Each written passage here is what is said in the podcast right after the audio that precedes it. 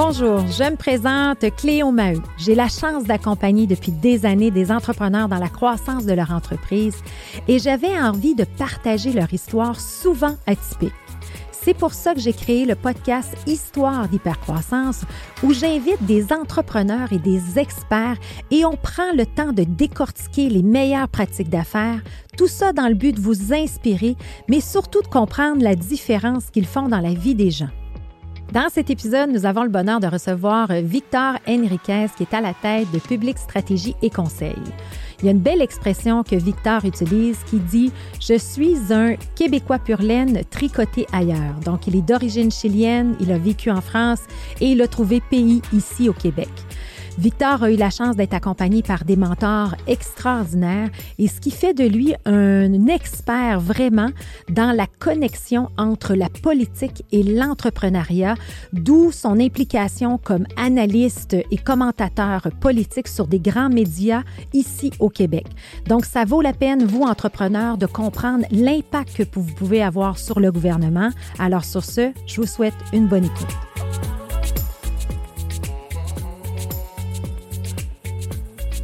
Victor Henriquez, bienvenue. Merci beaucoup. Merci pour l'invitation, Claude. C'est super apprécié. Écoute, euh, on s'est rencontrés euh, ben, sur mon bootcamp, euh, mm-hmm. une participation, tout ça. je pense que tu avais entendu parler de moi à l'école d'entrepreneurship de Beauce. Et moi, j'ai découvert un homme extraordinaire, un passionné, et moi, j'aime inviter des gens passionnés à Histoire d'hypercroissance pour qu'ils me partagent leur histoire, partagent leur passion euh, et tout le potentiel. Quand je vois, parle le mot hypercroissance, c'est, c'est le désir d'avoir un impact, le désir d'influencer. Et toi, je trouve que c'est quelque chose que tu maîtrises très bien et tu le fais dans le monde de la communication politique. Mm-hmm. Exact. On te voit de plus en plus à la télé. Hein? Tu es à Novo aussi, comme tu nous disais, deux fois semaine?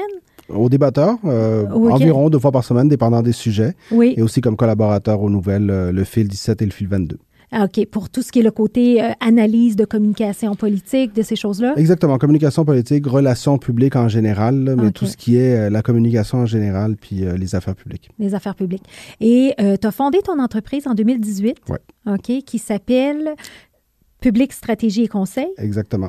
Et euh, justement dans le cadre de la relation publique. Mm-hmm. OK?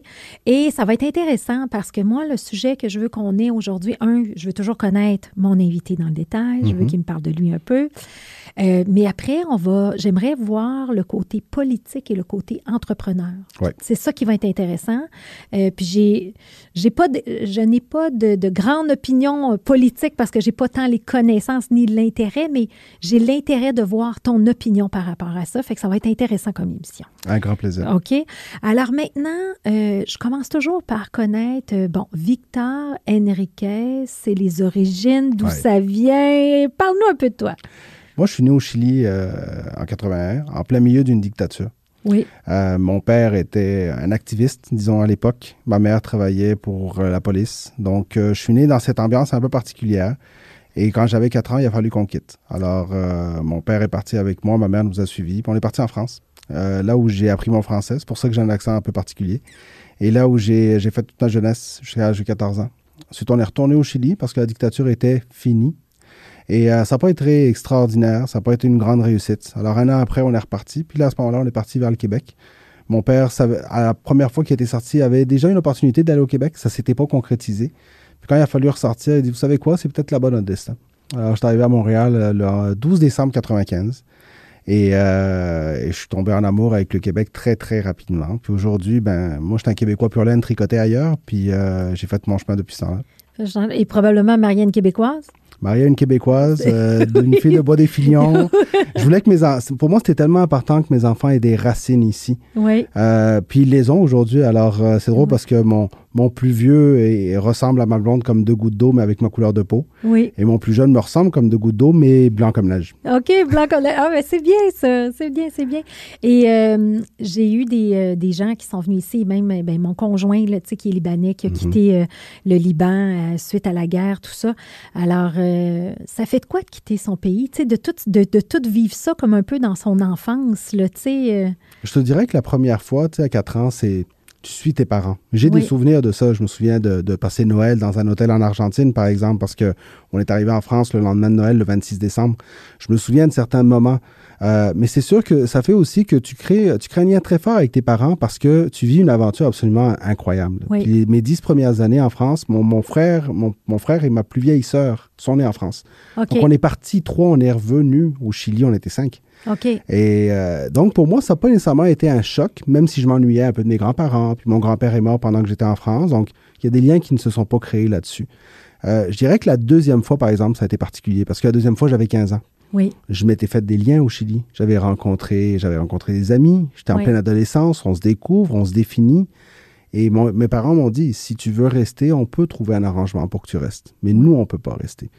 Et ça a été un, choix extrêmement difficile. Je me souviens, Cléo, quand je suis parti du Chili, c'était le, le- au mois de décembre 2000, euh, 2012, euh, 2012, excusez-moi, au mois de décembre 95.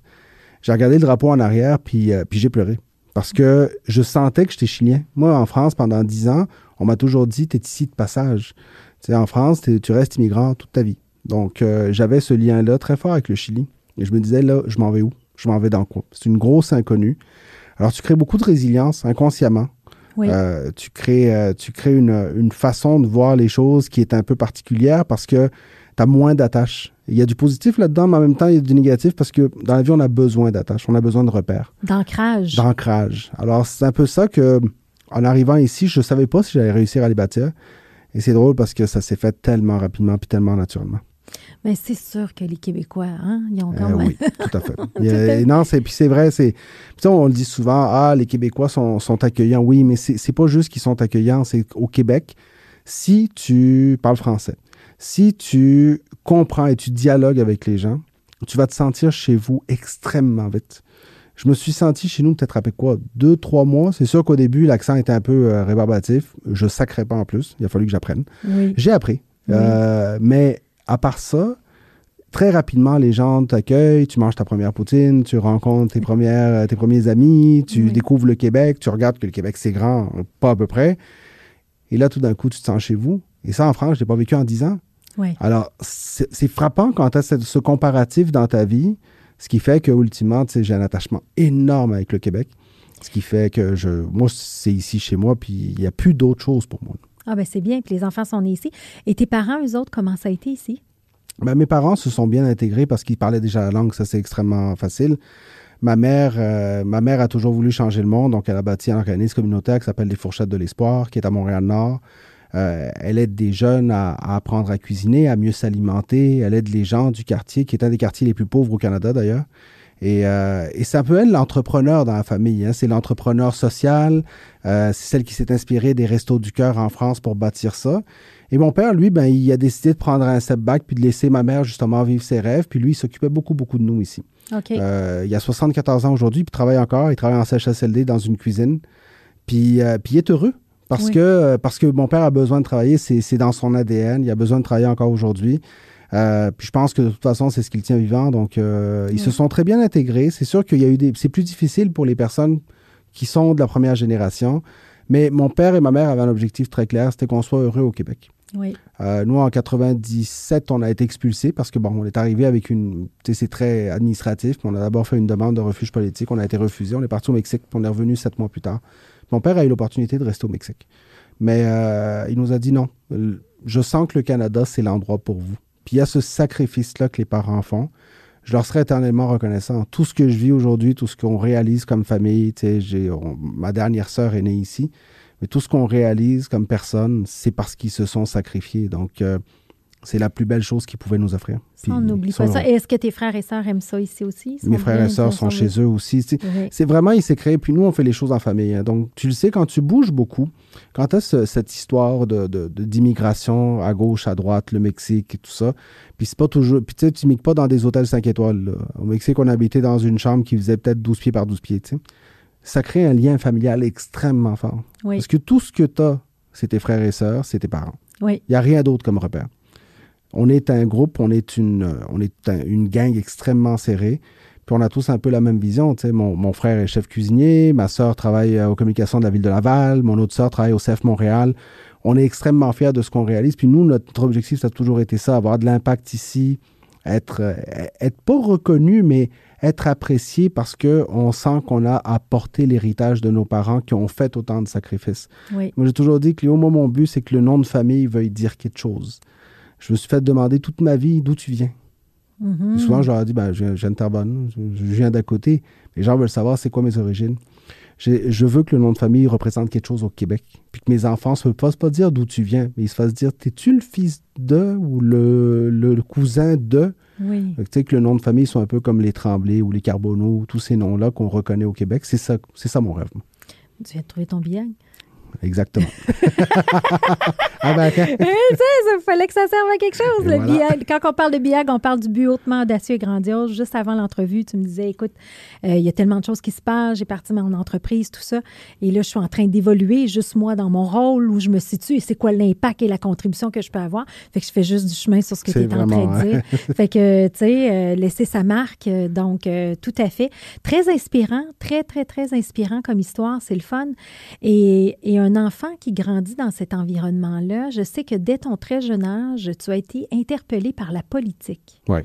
Alors, dis-moi en plus. Ben, ça a commencé, euh, ça a commencé de façon un peu inattendue. hein, lorsqu'on est, on est arrivé au Québec, donc comme je te disais, on, on a été à un moment donné refusé dans nos papiers. ma mère a commencé à s'impliquer en politique.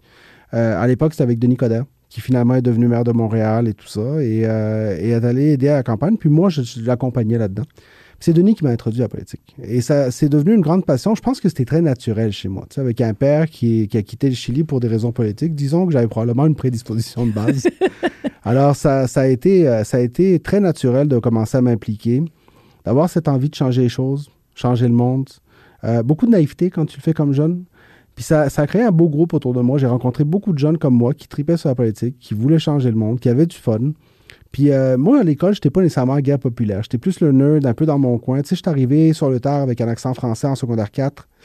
Disons que j'avais quelques amis, mais j'étais pas populaire à l'école. Puis en politique, ben, je l'étais un peu plus. Puis disons que ça me faisait du bien. Alors Oui. j'ai commencé à m'impliquer là-dedans. J'ai commencé à faire mon chemin aussi avec Denis. C'est devenu un mentor pour moi. Euh, on a encore de super beaux liens aujourd'hui. Puis j'ai beaucoup appris avec lui, comme j'ai beaucoup appris avec beaucoup de gens qui sont passés par mon chemin. Et euh, finalement, ben, ça m'a amené à travailler dans le monde politique. J'ai travaillé au fédéral euh, comme stagiaire au ministère des Sports. J'ai travaillé dans, au bureau de, dans des bureaux de comté.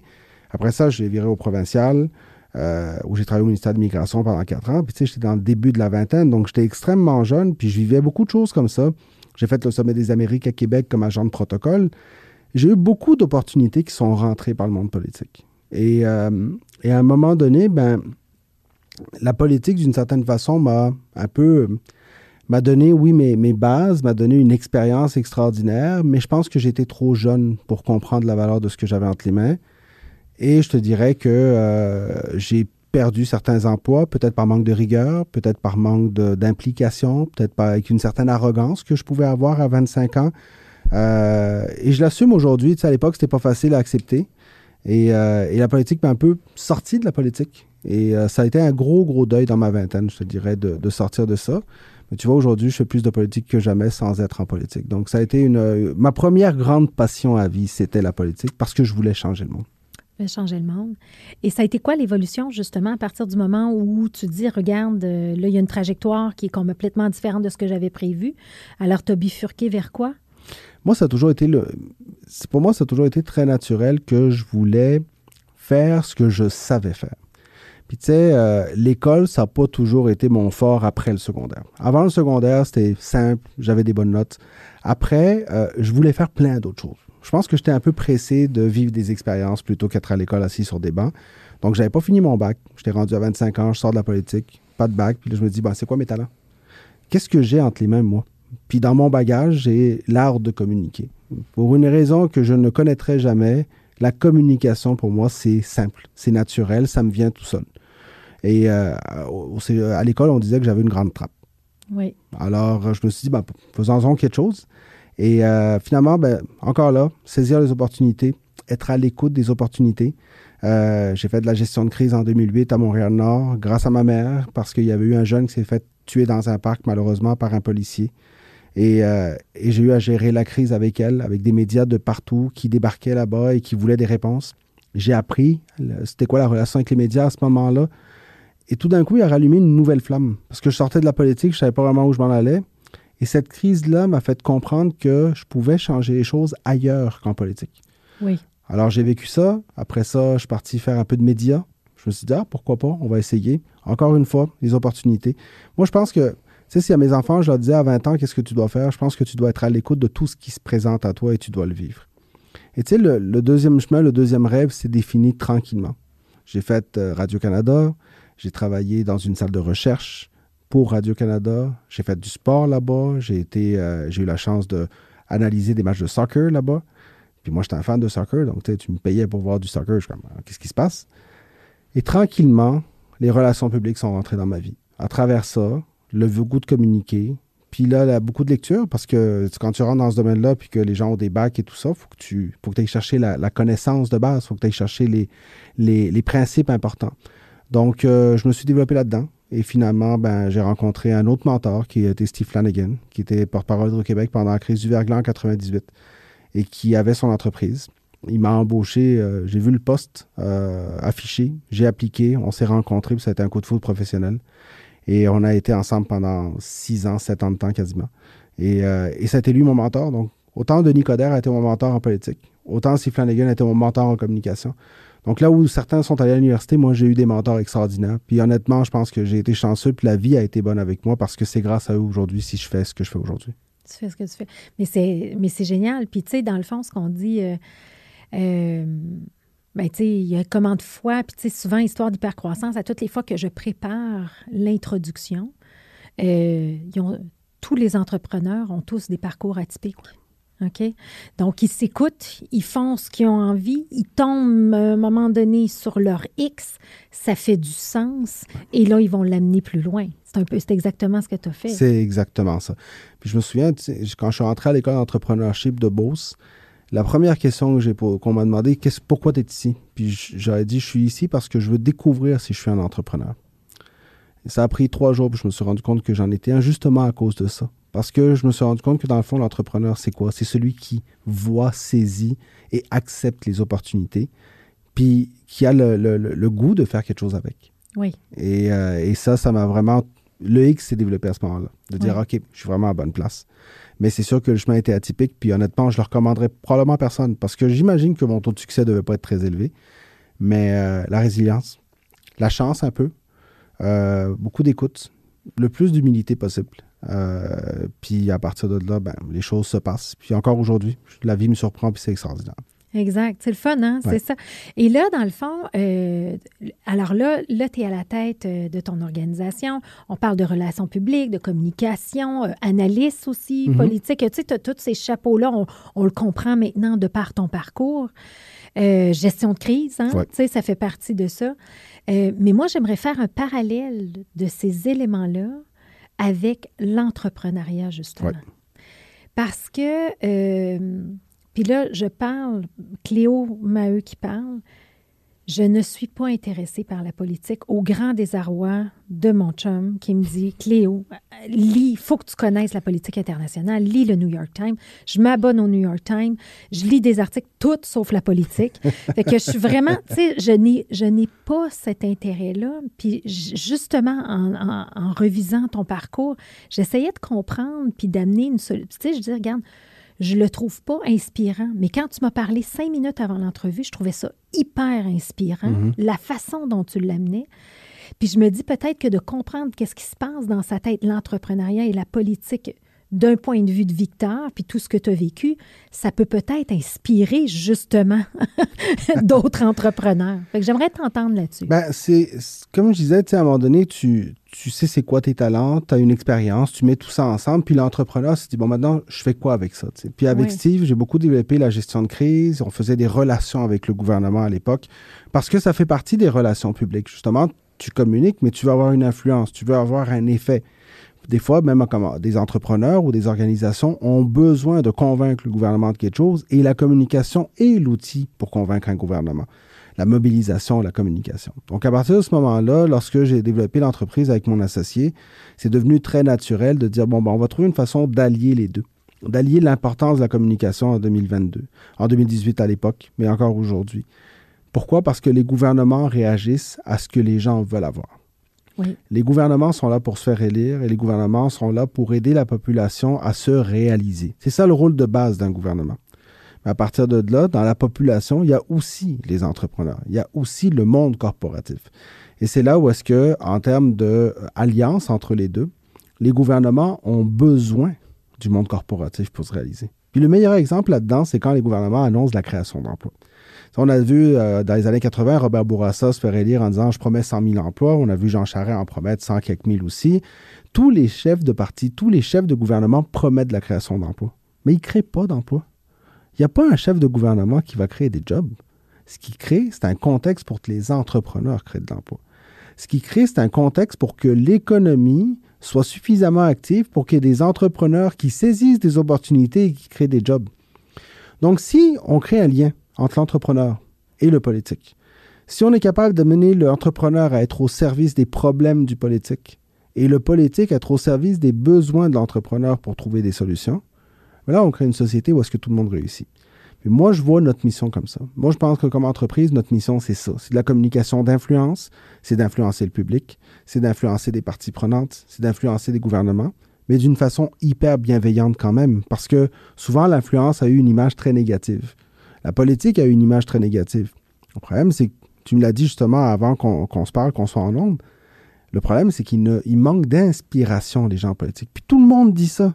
Tout le monde a cette opinion-là des politiciens. On dirait qu'ils sont là à nous présenter des choses très factuelles, mais ils oublient de nous inspirer.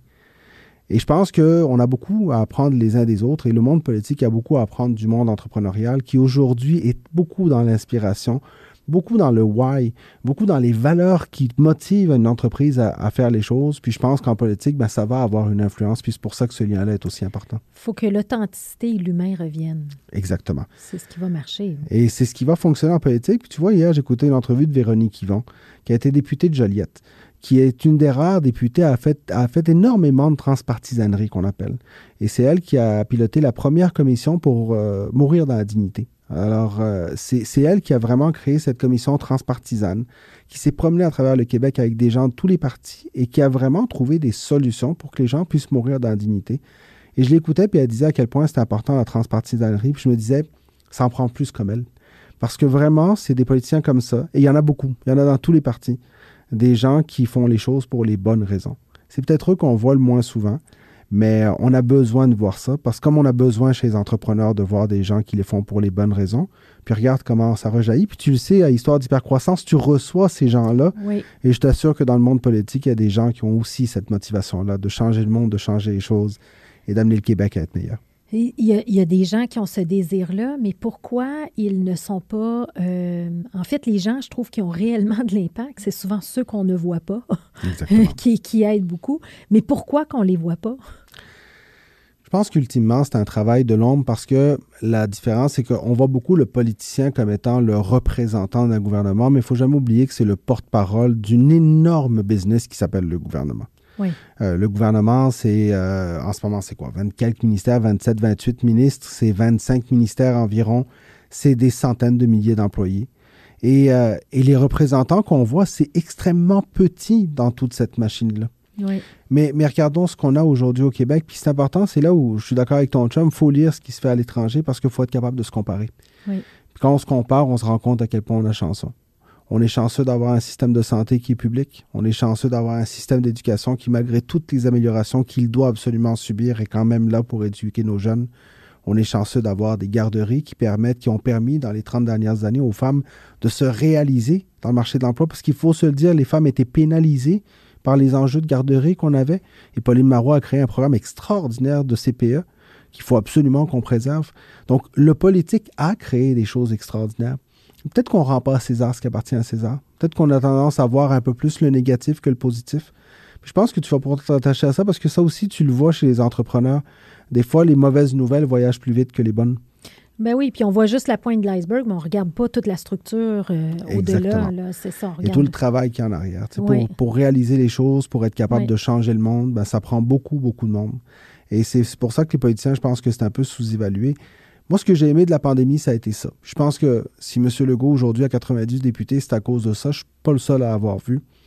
C'est une des premières fois qu'on voit un politicien constamment prendre soin du monde de la bonne façon, de la mauvaise façon, chacun a le droit d'avoir son opinion là-dessus. Puis je respecte ça entièrement. Mais il y a une chose que tout le monde peut reconnaître, c'est que cet homme-là se levait tous les matins en se disant qu'est-ce que je fais pour prendre soin de mes citoyens. Il y avait des points de presse à tous les jours. Il devait tous les jours être sur le gun. Il devait tous les jours être prêt. Puis c'était celui qui littéralement avait notre vie entre les mains pour beaucoup d'entre nous.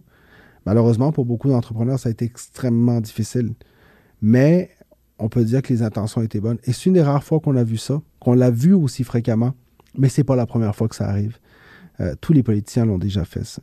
C'est ça. Mais tu sais, puis là, mettons que moi, je me fais l'avocat du diable, j'oublie cette notion-là parce que tu dis, ben là, c'est son rôle là, de bien veiller à nous, là, mettons. Mais d'un autre côté, quand je regarde la, fameuse PCU, OK, euh, qui a été, euh, tu sais, rapidement, là, quand je parlais dans mon réseau d'entrepreneurs, euh, pourquoi la PCU a été donnée directement aux gens et non pas aux entrepreneurs mhm. pour pouvoir offrir un meilleur salaire aux gens et tout ça. Tu sais, il y a plein de décisions. Tu sais, moi, pour être 100% dans un monde d'entrepreneurs puis d'intervenir avec tout ça, moi, il y avait tellement de décisions que je trouvais comme non sensées et que la personne qui prend le risque, la personne, tu l'as dit tantôt, qui crée réellement les emplois, c'est l'entrepreneur, et que les décisions gouvernementales vont à contresens avec les besoins de l'entrepreneur. Fait comment on peut... Puis, puis les entrepreneurs, ce que je chante, c'est qu'ils décrochent. Ils décrochent, ils veulent rien savoir. ils vont dire, au lieu de, ce sont souvent des gens brillants, des gens éduqués, des mhm. gens qui créent de l'emploi, puis eux sont bienveillants envers 100 euh, familles, s'ils ont 100 employés, etc. Mais ils viennent qui décrochent. Oui. Ben, d'abord, il faut se rappeler une chose, c'est les entrepreneurs qui créent de l'emploi, mais c'est les gens qui votent. Alors ça, c'est la beauté de notre système, c'est en même temps son effet pervers. Oui. Mais tu regarde la PCI, tout est une question de perspective. Et c'est pour ça que les entrepreneurs, selon moi, ont cette responsabilité de s'approcher du monde politique. Parce qu'à la base, l'entrepreneur, s'il veut être un facteur de changement, il doit s'approcher de ceux qui sont des agents de changement. Et c'est là où est-ce que ce lien-là doit se créer. Parce que la PCU, lorsqu'on regarde la perspective de l'entrepreneur, c'était complètement illogique.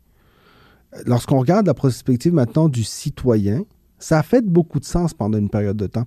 On n'a jamais vécu une crise comme celle qu'on avait vécue. Et justement, on a peut-être manqué d'entrepreneurs proches des décideurs pour faire changer certaines perspectives ou pour partager leurs perspectives. Donc, c'est là où est-ce qu'on a vu beaucoup d'associations et il y a des entreprises qui ont réussi à avoir des résultats. Tu sais, notamment lorsqu'on a eu les subventions pour les entreprises de façon très simple, puis jamais tu sais que ça n'a jamais été simple pour les gouvernements de donner de l'argent à des entreprises. Cette fois-ci, on a eu des entreprises qui ont reçu de l'argent rapidement, de façon simple. Pourquoi? Parce qu'il y a des groupes d'entrepreneurs qui ont réussi justement à percer, à faire des représentations et à amener le gouvernement à comprendre la réalité de l'entrepreneur. De la même façon que le gouvernement aussi se disait, ben là, il faut que j'envoie de l'argent rapidement à du monde qui perd leur job de façon instantanée parce que les entreprises ferment. C'est plus simple d'atteindre directement les gens que des fois de passer par l'entrepreneur. Et en termes d'image aussi, c'est plus direct. C'est sûr que c'est plus vendeur parce que c'est eux autres qui votent. Exactement. Aujourd'hui, malheureusement, on vit l'effet pervers de ça parce qu'on a donné à PCU et tous les spécialistes économiques s'entendent. D'ailleurs, il y a eu des études dans les Laurentides très précises là-dessus. L'épargne pandémique est une des principales raisons pour lesquelles aujourd'hui on a une inflation absolument hallucinante. Alors, on doit apprendre, on doit s'améliorer. Et quelque part, ce, que, ce qui est important aussi, c'est que les politiciens, on ne leur donne pas le droit à l'erreur on les juge de façon extrêmement dure. Mais moi, je considère que l'erreur, ça fait partie de l'apprentissage. Et si ça l'est en, entrepreneuriat, moi, mon parcours est, jonché d'erreurs. Il est plein d'erreurs. Je suis sûr que ceux des entrepreneurs que tu rencontres également, la politique est aussi un parcours d'erreurs. Et d'erreurs qu'on connaît, d'erreurs sur lesquelles on apprend. Mais lorsque on est capable de créer des canaux de communication entre l'entrepreneur, entre des groupes d'entrepreneurs et les gouvernements, ben, on se retrouve à avoir une mixité extraordinaire. Euh, je parlais avec Stéphanie, à qui tu travailles, qui me parlait de, son expérience en Gaspésie. Puis en Gaspésie, ce qu'on a réalisé avec LM Wind Power, c'est un superbe exemple. C'est un entrepreneur de Gaspé qui faisait des pales d'éoliennes, qui nous disait Mon entreprise est en danger. Puis il est venu m'approcher, il m'a dit J'ai besoin de parler au gouvernement, mais on dirait qu'il ne m'écoute pas. Et ce qu'on a fait, c'est qu'on s'est assis avec lui. On a regardé ce qu'il voulait faire. On a changé la façon de le présenter. Au lieu de présenter ça comme un problème, on l'a présenté comme une solution au gouvernement. Les deux se sont mis ensemble. Aujourd'hui, LM Moon Power, c'est 600 employés. C'est des pales d'éoliennes qui vont sortir vers le marché du offshore. C'est une des entreprises qui fait le plus d'exportation et c'est la seule usine de pales d'éoliennes qui a survécu au Canada. Pourquoi? Parce qu'il y a des gens créatifs, des entrepreneurs créatifs qui se sont dit, OK, on va travailler avec le gouvernement. Ils se sont donné la peine de travailler avec le gouvernement. Puis ça, souvent, c'est cette, étape-là nécessairement qui se fait pas, l'espèce de communication ou de, complémentarité. Comme tu dis, là, ce que tu es en train de nous démontrer, c'est que on a besoin de l'un et l'autre. 100% Mais ce qui est important, c'est que les gens comprennent une chose. En relation gouvernementale ou en communication avec le gouvernement, il faut se rappeler que le gouvernement, tous les jours, reçoit des problèmes. Les entrepreneurs, c'est des acteurs qui sont extraordinaires pour créer des solutions. Et souvent, les gens vont aller au gouvernement en disant, en commençant par une phrase, j'ai besoin de. L'entrepreneur, lui, a la capacité de dire, j'ai créé, j'ai une solution pour toi, j'ai besoin de ça pour que cette solution marche. Mais il faut qu'il commence par présenter la solution. Et c'est pour ça que les gouvernements, lorsqu'ils aident des entrepreneurs, c'est parce que les entrepreneurs sont capables de créer des solutions. Des solutions pour les problèmes d'emploi, des solutions technologiques, des solutions environnementales, des solutions pour le quotidien des gens. Les entrepreneurs, c'est ça qu'ils font. Ils règlent des problèmes, ils ont des solutions. Et le gouvernement a une tonne de problèmes entre les mains. Si tu mets les deux ensemble, tu es capable de changer le monde. Maintenant, des fois ça marche, des fois ça marche pas. Il y a des critères au gouvernement. On ne peut pas donner à tout le monde. C'est important de faire l'analyse, puis c'est important d'investir au bon moment, à se faire accompagner là-dedans, puis à bien comprendre. Mais quand on a des liens directs, il y a des choses extraordinaires qui se font partout au Québec grâce à ça. On en a dans la région. Je pense à Lyon Électrique, par exemple.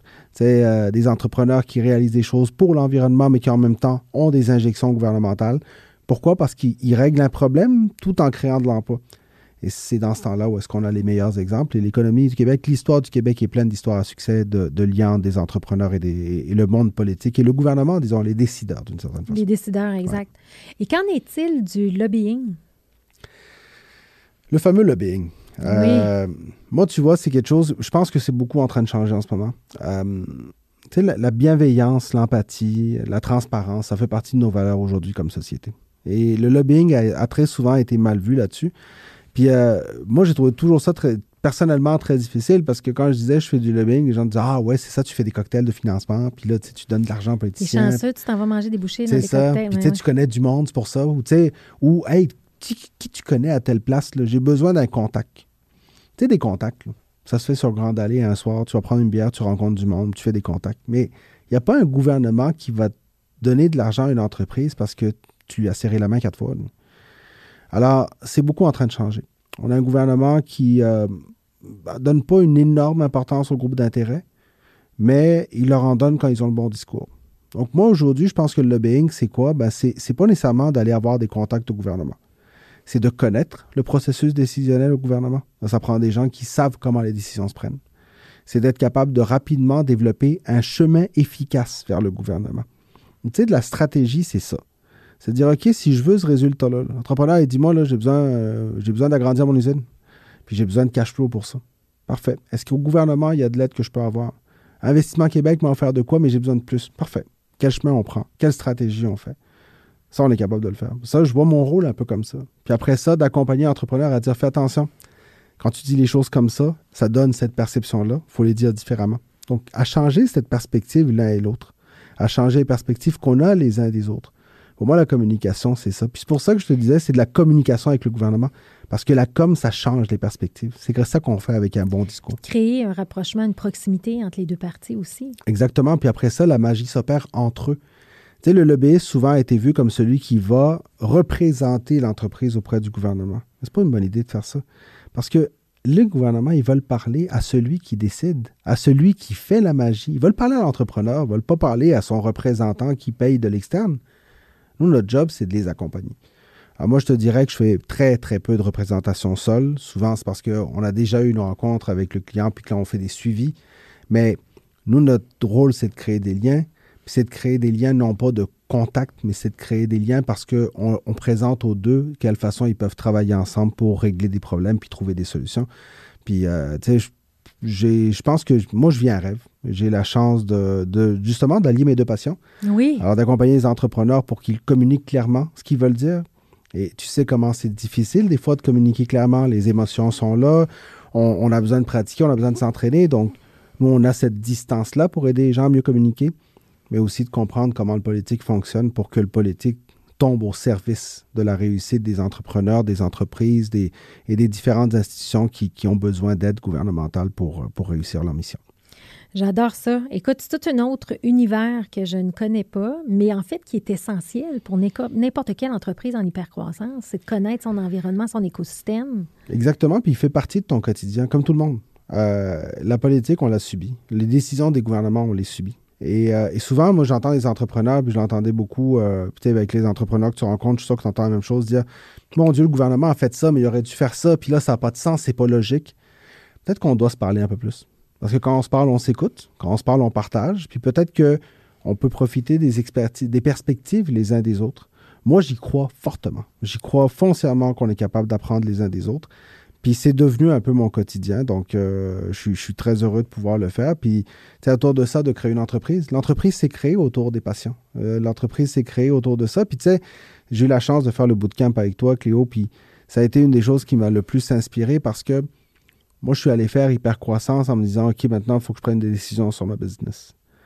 Et à chaque fois que, qu'on, se rencontrait, tu nous amenais des questions, tu nous amenais à, réfléchir sur ce qu'on était en train de faire, mais moi, je réfléchissais en ce moment sur ce que j'étais comme personne. Et, euh, l'hypercroissance, moi, le, le, bootcamp m'a permis de découvrir que j'étais pas rendu là, que j'étais pas prêt à me poser des questions qu'il fallait que je me pose, que j'étais pas prêt à me donner des réponses qu'il fallait que je me pose. La raison pour laquelle je te dis ça, c'est que dans tout ce processus-là, euh, d'amélioration de, l'entreprise et tout ça, ben c'est sûr que de comprendre ce que mon domaine était, d'imaginer ce qu'on pouvait apporter au Québec, ce que moi, comme entrepreneur en communication, je peux apporter au monde des affaires, ben ça fait partie de toute cette réflexion-là. Donc, tout ce qu'on discute aujourd'hui sur le lien, la politique, la communication, les relations publiques et tout ça, c'est toujours en développement dans ma tête, justement, à chaque fois que, je suis des formations, que j'ai eu la chance, puis vraiment, je, suis très content d'avoir eu l'occasion de croiser ton chemin parce que ça m'a permis, encore une fois, de, venir de revenir à la base. Mais en même temps, c'est pour n'importe quel entrepreneur, il faut toujours revenir à la base. Puis les gens, des fois, peuvent dire, tu sais, si on regarde la majorité des podcasts, il y a très peu de podcasts qui vont passer une demi-heure pour connaître l'individu. Tu as raison. OK? Moi, je voulais absolument. Puis j'ai eu des, j'ai eu des reproches. J'ai eu des gens qui m'ont dit, écoute, Léo, là, tu sais, non, au contraire.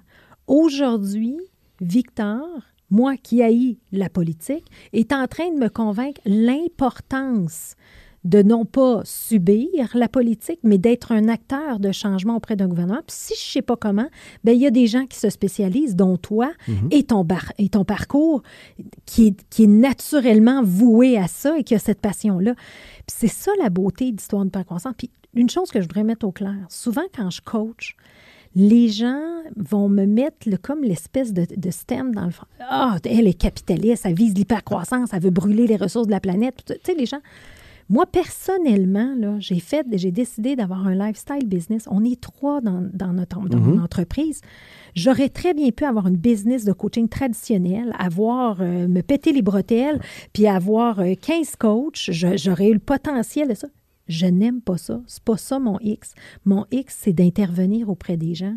Mon X, présentement, c'est de dire, c'est toujours été d'inspirer puis d'être complice du succès des entrepreneurs. Mais ça évolue avec le temps, ça.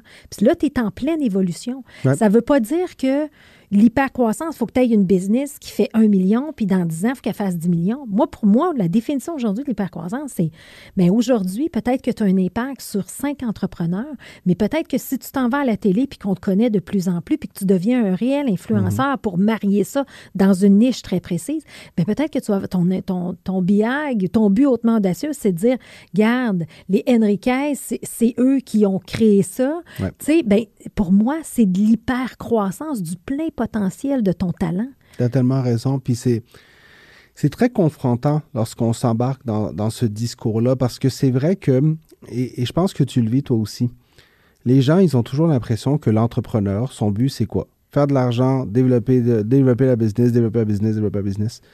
Puis moi-même, tu quand j'ai commencé le bootcamp, je me disais, je veux découvrir. Moi, j'ai eu la chance de, faire l'école d'entrepreneurship de Beauce avec des, inspirants extraordinaires, vraiment des gens hyper inspirants, et ils m'ont tous parlé de toi. Alors, c'est sûr que moi, à la base, je voulais vivre l'expérience avec toi. Et, euh, et, de se faire challenger, de se faire parler d'hypercroissance, d'avoir même des fois, moi, moi, avant même de commencer le bootcamp, un peu cette perception-là, de dire, ah, on va-tu juste me parler de croissance? Et de me rendre compte très rapidement que oui, on parle de croissance, mais pas de croissance comme je le pensais. On parle de croissance de, de l'entrepreneur. On parle de croissance de, de, du merge entre l'entrepreneur, ses valeurs, sa façon de voir et sa business. Dans le fond, ce qu'on fait, c'est que on, on match ce que l'on est avec ce que l'on est en train de développer comme entreprise. Exact. Puis moi, je suis comme toi. Moi, des grandes entreprises de 150, c'est pas moi. Je trouve ça extraordinaire ce qu'ils font et j'admire ce qu'ils font. Mais j'admire aussi ceux qui font des entreprises à trois employés. C'est extraordinaire aussi. Et c'est la beauté de l'entrepreneuriat, c'est qu'il n'y a pas de modèle unique. Absolument ça s'adapte à ce que tu es. Oui. Et, et à travers des, des histoires d'hypercroissance, à travers cette discussion, à travers le podcast que je suis également, ben lorsqu'on rencontre un entrepreneur et qu'on écoute son histoire, on est en train de développer la nôtre. Exact. Puis, euh, puis à ce moment-là, on, on perd nos filtres. Euh, j'ai eu une formation avec, euh, avec Yves Plouf, euh, que tu connais. Yves Oui, Plourde, que tu connais. Oui, très bien. Euh, qui est venu sur le podcast. Qui est déjà venu sur le podcast. avec Valérie, oui. Puis euh, moi, ça m'a beaucoup frappé parce que Yves a une façon de présenter les choses qui est très directe.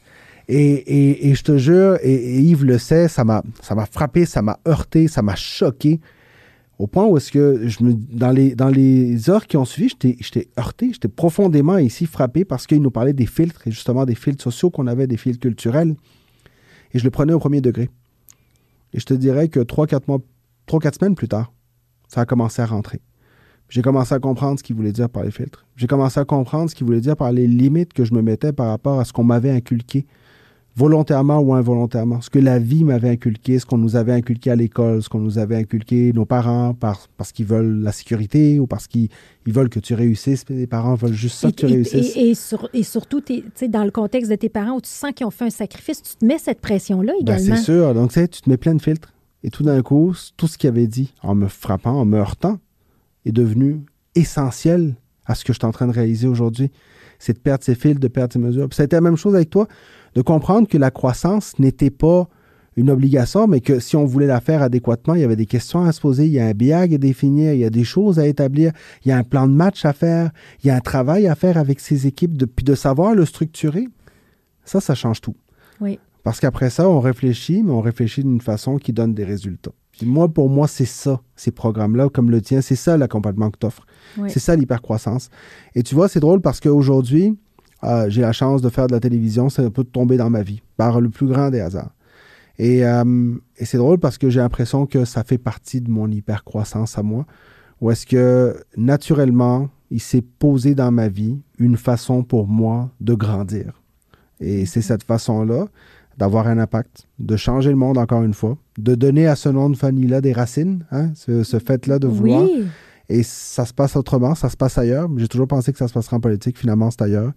Et, euh, et là, il faut, faut, matcher tout ça. Donc, on est toujours en mouvement, toujours en défi. C'est ce qui fait que la vie est une fabuleuse aventure. là. Puis moi, je suis extrêmement reconnaissant de ça. Exact. Mais je pense que tu le définis bien. Puis je pense qu'aujourd'hui, tu as parlé qu'aujourd'hui, on avait besoin de gouvernements euh, bienveillants, euh, authentiques, de transparence. On a besoin d'entrepreneurs bienveillants, authentiques dans la transparence. Euh, puis aujourd'hui, l'espèce de modèle traditionnel de succès, de j'ai réussi, j'ai la grosse voiture, ça impressionne plus personne. C'est fini. C'est fini, on n'est plus là du tout. Non. Quel genre d'humain t'es? Quel genre d'impact que tu vas avoir? Est-ce que est-ce que tu es entouré de gens généreux comme tu l'es? Tu sais, c'est, c'est, les, gens, les gens sont en quête de sens. Ouais.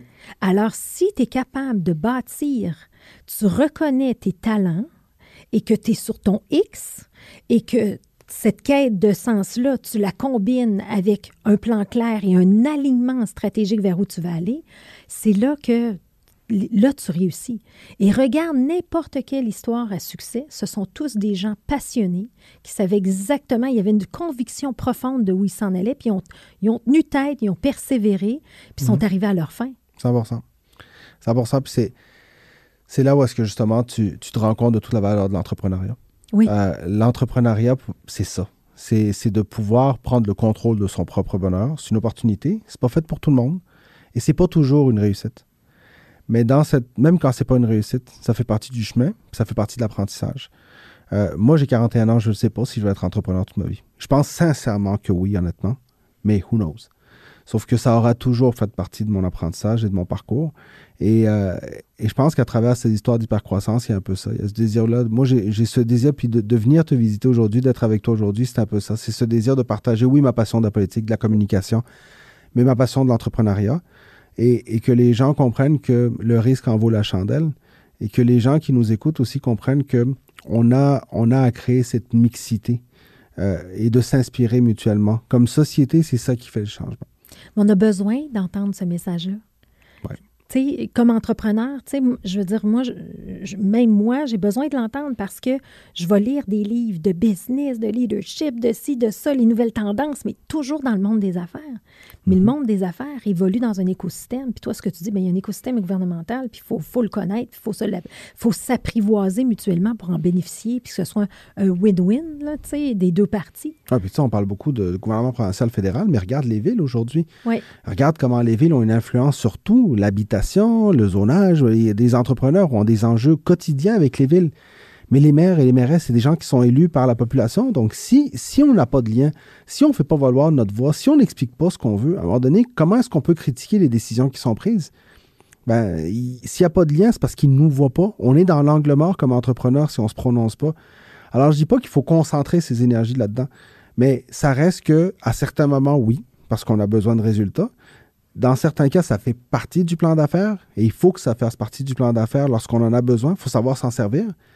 Parce que ceux qui arrivent à s'en servir adéquatement, eux autres grandissent. Oui. Eux autres, ils réussissent. Oui. Ils atteignent leurs objectifs. Alors, il faut être capable de connaître son écosystème. Puis ça, c'est les parties prenantes, c'est les gouvernements, c'est les médias aussi. C'est tout ce qui nous entoure. On est en 2022. là. Oui. Euh, L'espace, le, le- le public a une influence sur tout ce qui se passe. Les entreprises ont des comptes En à temps rendre. réel. En temps réel. C'est extrêmement vite. Les entreprises ont des comptes à rendre au public. Dans toutes les crises qu'on voit, on voit des entreprises qui sont appliquées et qui doivent répondre parce que le public dit Attendez, moi j'ai le droit, avant d'acheter quelque chose, avant de consommer quelque chose, j'ai le droit de savoir c'est quoi tes valeurs. Alors, il faut les transmettre, puis il ne faut pas juste les transmettre sur les réseaux sociaux, pas juste les transmettre à l'interne. Il faut également les transmettre dans l'écosystème qui est notre société. La société, exactement. Et euh, en parlant de gestion de crise, Mhm.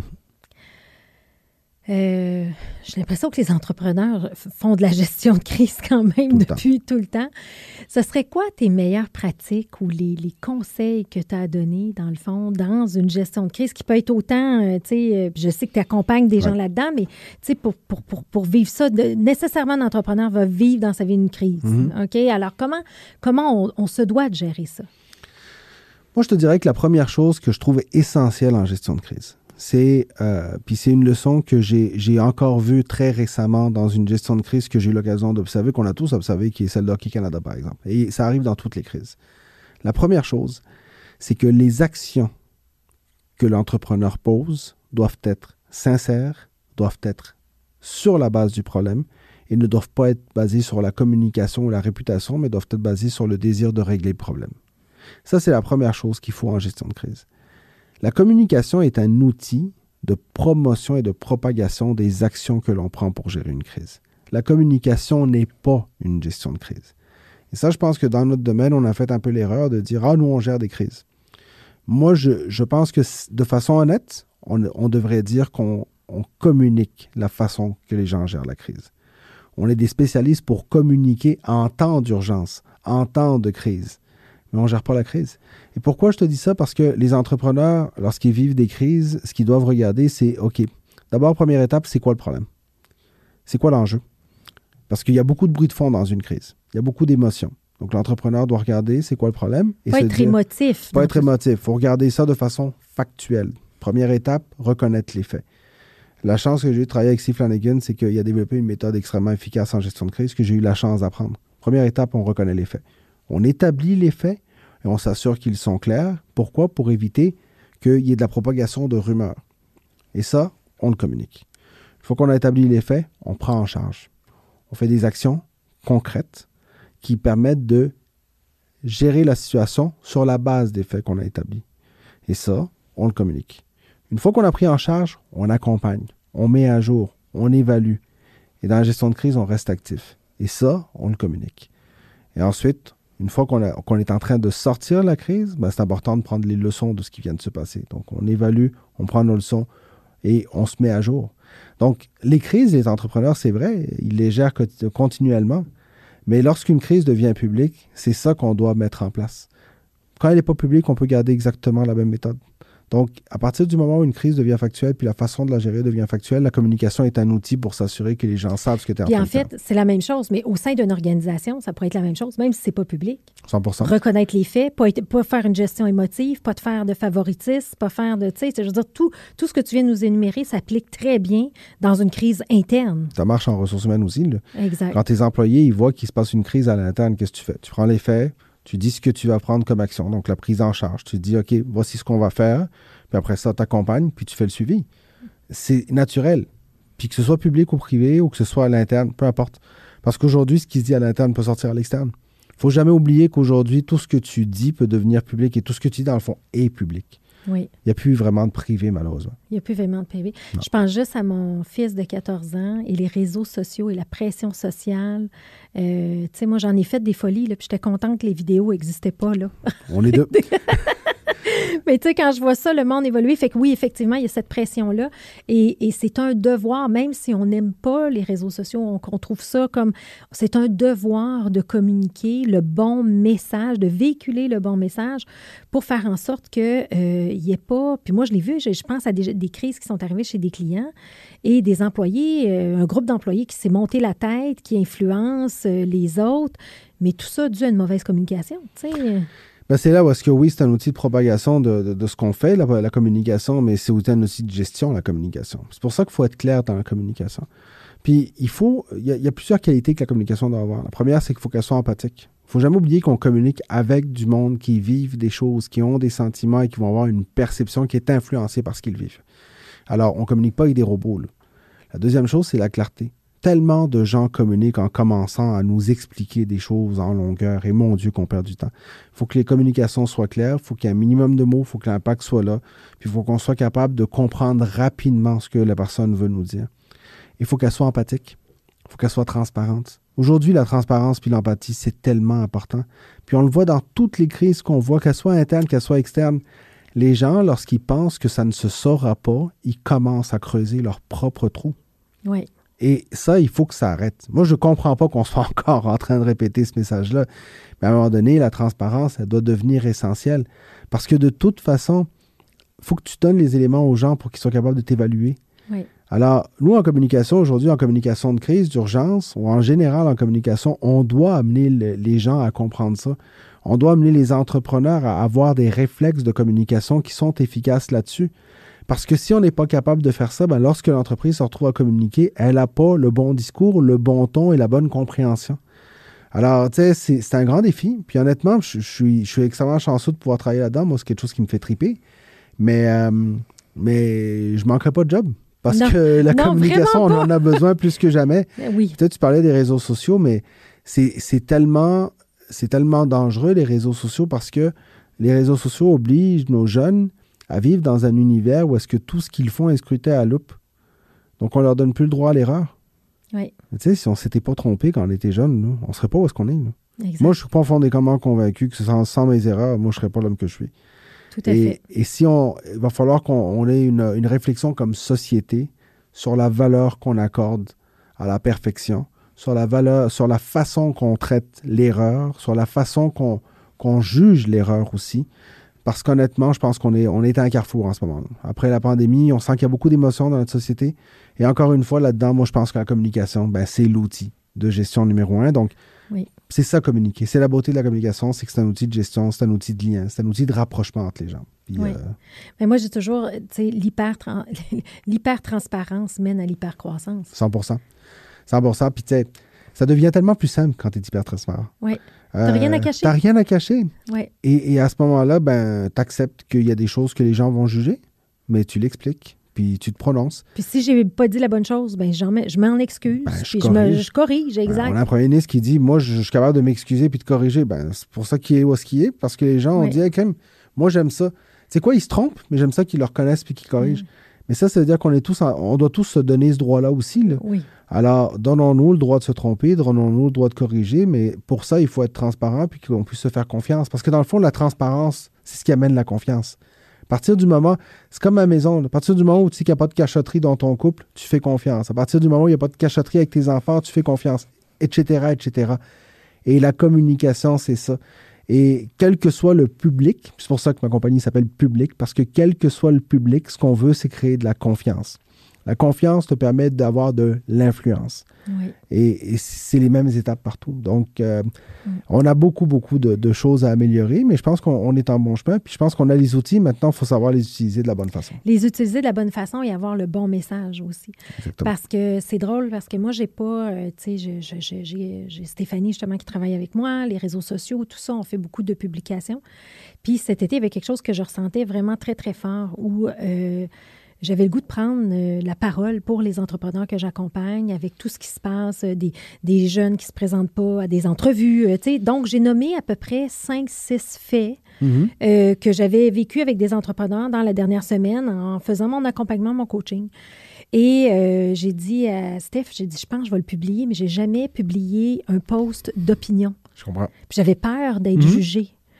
Euh, ben, ce post-là a eu 500 commentaires, euh, comme 200 000 impressions. Tu sais, j'ai jamais ça. jamais eu ces chiffres-là. Jamais eu ces chiffres-là, mais j'ai communiqué avec authenticité et transparence que je pensais vraiment. Oui, il y a du monde qui ont dit que c'était moi le problème. Pas grave, je l'ai pris. c'est correct. C'est correct. Tu sais, c'est correct. Mais, mais c'est un peu plus de ça, tu sais, dans cette espèce de d'images de, de, lichées de perfection. Les gens n'ont plus envie de ça. Amenez, amenez-moi dans l'authenticité, amenez-moi dans les vraies affaires, tu sais. Puis j'ai pas encore le réflexe de ça. Je suis pas quelqu'un qui aime beaucoup écrire, là, tu sais. Je, mhm. mais, euh, mais je sens qu'on a, besoin de, de, ça, de réalité, de, d'humilité euh, et, de, et de savoir dire les, vrais les vraies affaires. on a besoin de débattre. On a besoin de discuter. C'est moi, j'ai la chance aujourd'hui de faire une émission qui s'appelle Les débatteurs, où est-ce qu'on m'a offert cette opportunité-là d'aller débattre avec du monde. Puis, tu sais, je, je, le dis à chaque fois que je le fais, je suis comme, c'est un privilège. Sais, je suis né dans une dictature, Cléo. Hein. Mon père était prêt à mourir pour avoir le droit de parler. Mon père a été torturé parce qu'il avait décidé de parler. Alors, si aujourd'hui on n'est pas capable de se parler, je pense que c'est un peu ça aussi, pour ça que la communication est aussi profondément ancrée ici. Parce que si on ne se parle pas, si on ne se donne pas le droit d'être différent, si on ne se donne pas le droit de ne pas avoir la même opinion, puis si quand on essaie de se convaincre, on se marche dessus plutôt que de s'écouter, on va passer à côté. Puis on va finir exactement à la place où j'étais à ma naissance. Parce que c'est inévitable, ça. Alors, tu sais, quand tu donnes ton opinion et que les gens disent Ah, je suis pas d'accord avec toi, ben tant mieux. On n'est pas là pour être tous d'accord. Tu exprimes une opinion, tu exprimes un ressenti, tu présentes des faits, puis tu poses des questions. Moi, je l'ai lu, ce post-là. Il était extraordinairement bien écrit, puis c'était très sincère, c'était très vrai. C'est des situations que les gens vivent, là. Mais ça ne veut pas dire non plus qu'il n'existe que ça. Ça ne veut pas dire qu'il n'y a pas des gens qui peuvent avoir une autre opinion. Puis en partageant ça, on change nos perspectives. Tu sais, si on s'écoute, on évolue. Dans un débat, si tu fermes tes oreilles puis que tu écoutes personne, ben, je te garantis que tu vas être très mauvais dans un débat. Faut écouter, faut bondir, faut questionner. Puis des fois, il faut, dire Hey, tu, me convaincs, là. Parce qu'on a le droit de changer d'opinion. Alors, tout ça, ben, ça finit par être de la com. Moi, ça fait partie de mon quotidien. Puis ultimement, ben, tout ça, c'est ce qui garde une société en santé. Puis je peux te l'assurer parce que je l'ai vécu, puis je l'ai vu, puis, euh, puis moi, ça a séparé ma famille. Puis, tu sais, ma grand-mère est morte, je l'ai peut-être connue cinq ans dans ma vie. Euh, tu sais, mes, mes, enfants sont pas encore allés au Chili parce que parce que c'est encore difficile socialement là-bas. Tu sais, quand on arrête de s'écouter, une dictature, euh, quand on arrête de, de, se parler, puis quand on, vit de la répression, c'est très, très long pour s'en mettre. On a la chance de vivre ici dans une société où est-ce qu'on peut se parler. Mais des fois, on se met nous-mêmes des limites complètement ridicules. Alors, il euh, faut se parler plus, il faut communiquer plus. Puis, euh, puis merci de m'inviter à ça parce que ça me permet de passer ce message-là. Puis entrepreneur ou pas, mais les entrepreneurs ont ce rôle de communiquer. Parce que plus on les connaît, plus on va s'inspirer d'eux aussi. Alors, Victor, on arrive déjà à la fin. Euh, tu m'as convaincu. OK? Tu dis, on peut convaincre. tu m'as convaincu de l'importance de garder l'œil ouvert. Comme un entrepreneur regarde les opportunités, devrait regarder les opportunités en contribuant et en ayant des alliances et des rapprochements avec le gouvernement, ne serait-ce que la ville ou tout ça, peu importe les paliers. Fait que ça, tu m'as convaincu de ça. Et euh, je suis convaincue que le mot, le nom de famille Enriquez sera un grand nom qu'on va se rappeler. Alors, je te remercie infiniment d'avoir participé à ce podcast. Merci énormément pour l'invitation. C'est un plaisir. Puis merci à tous ceux qui écoutent.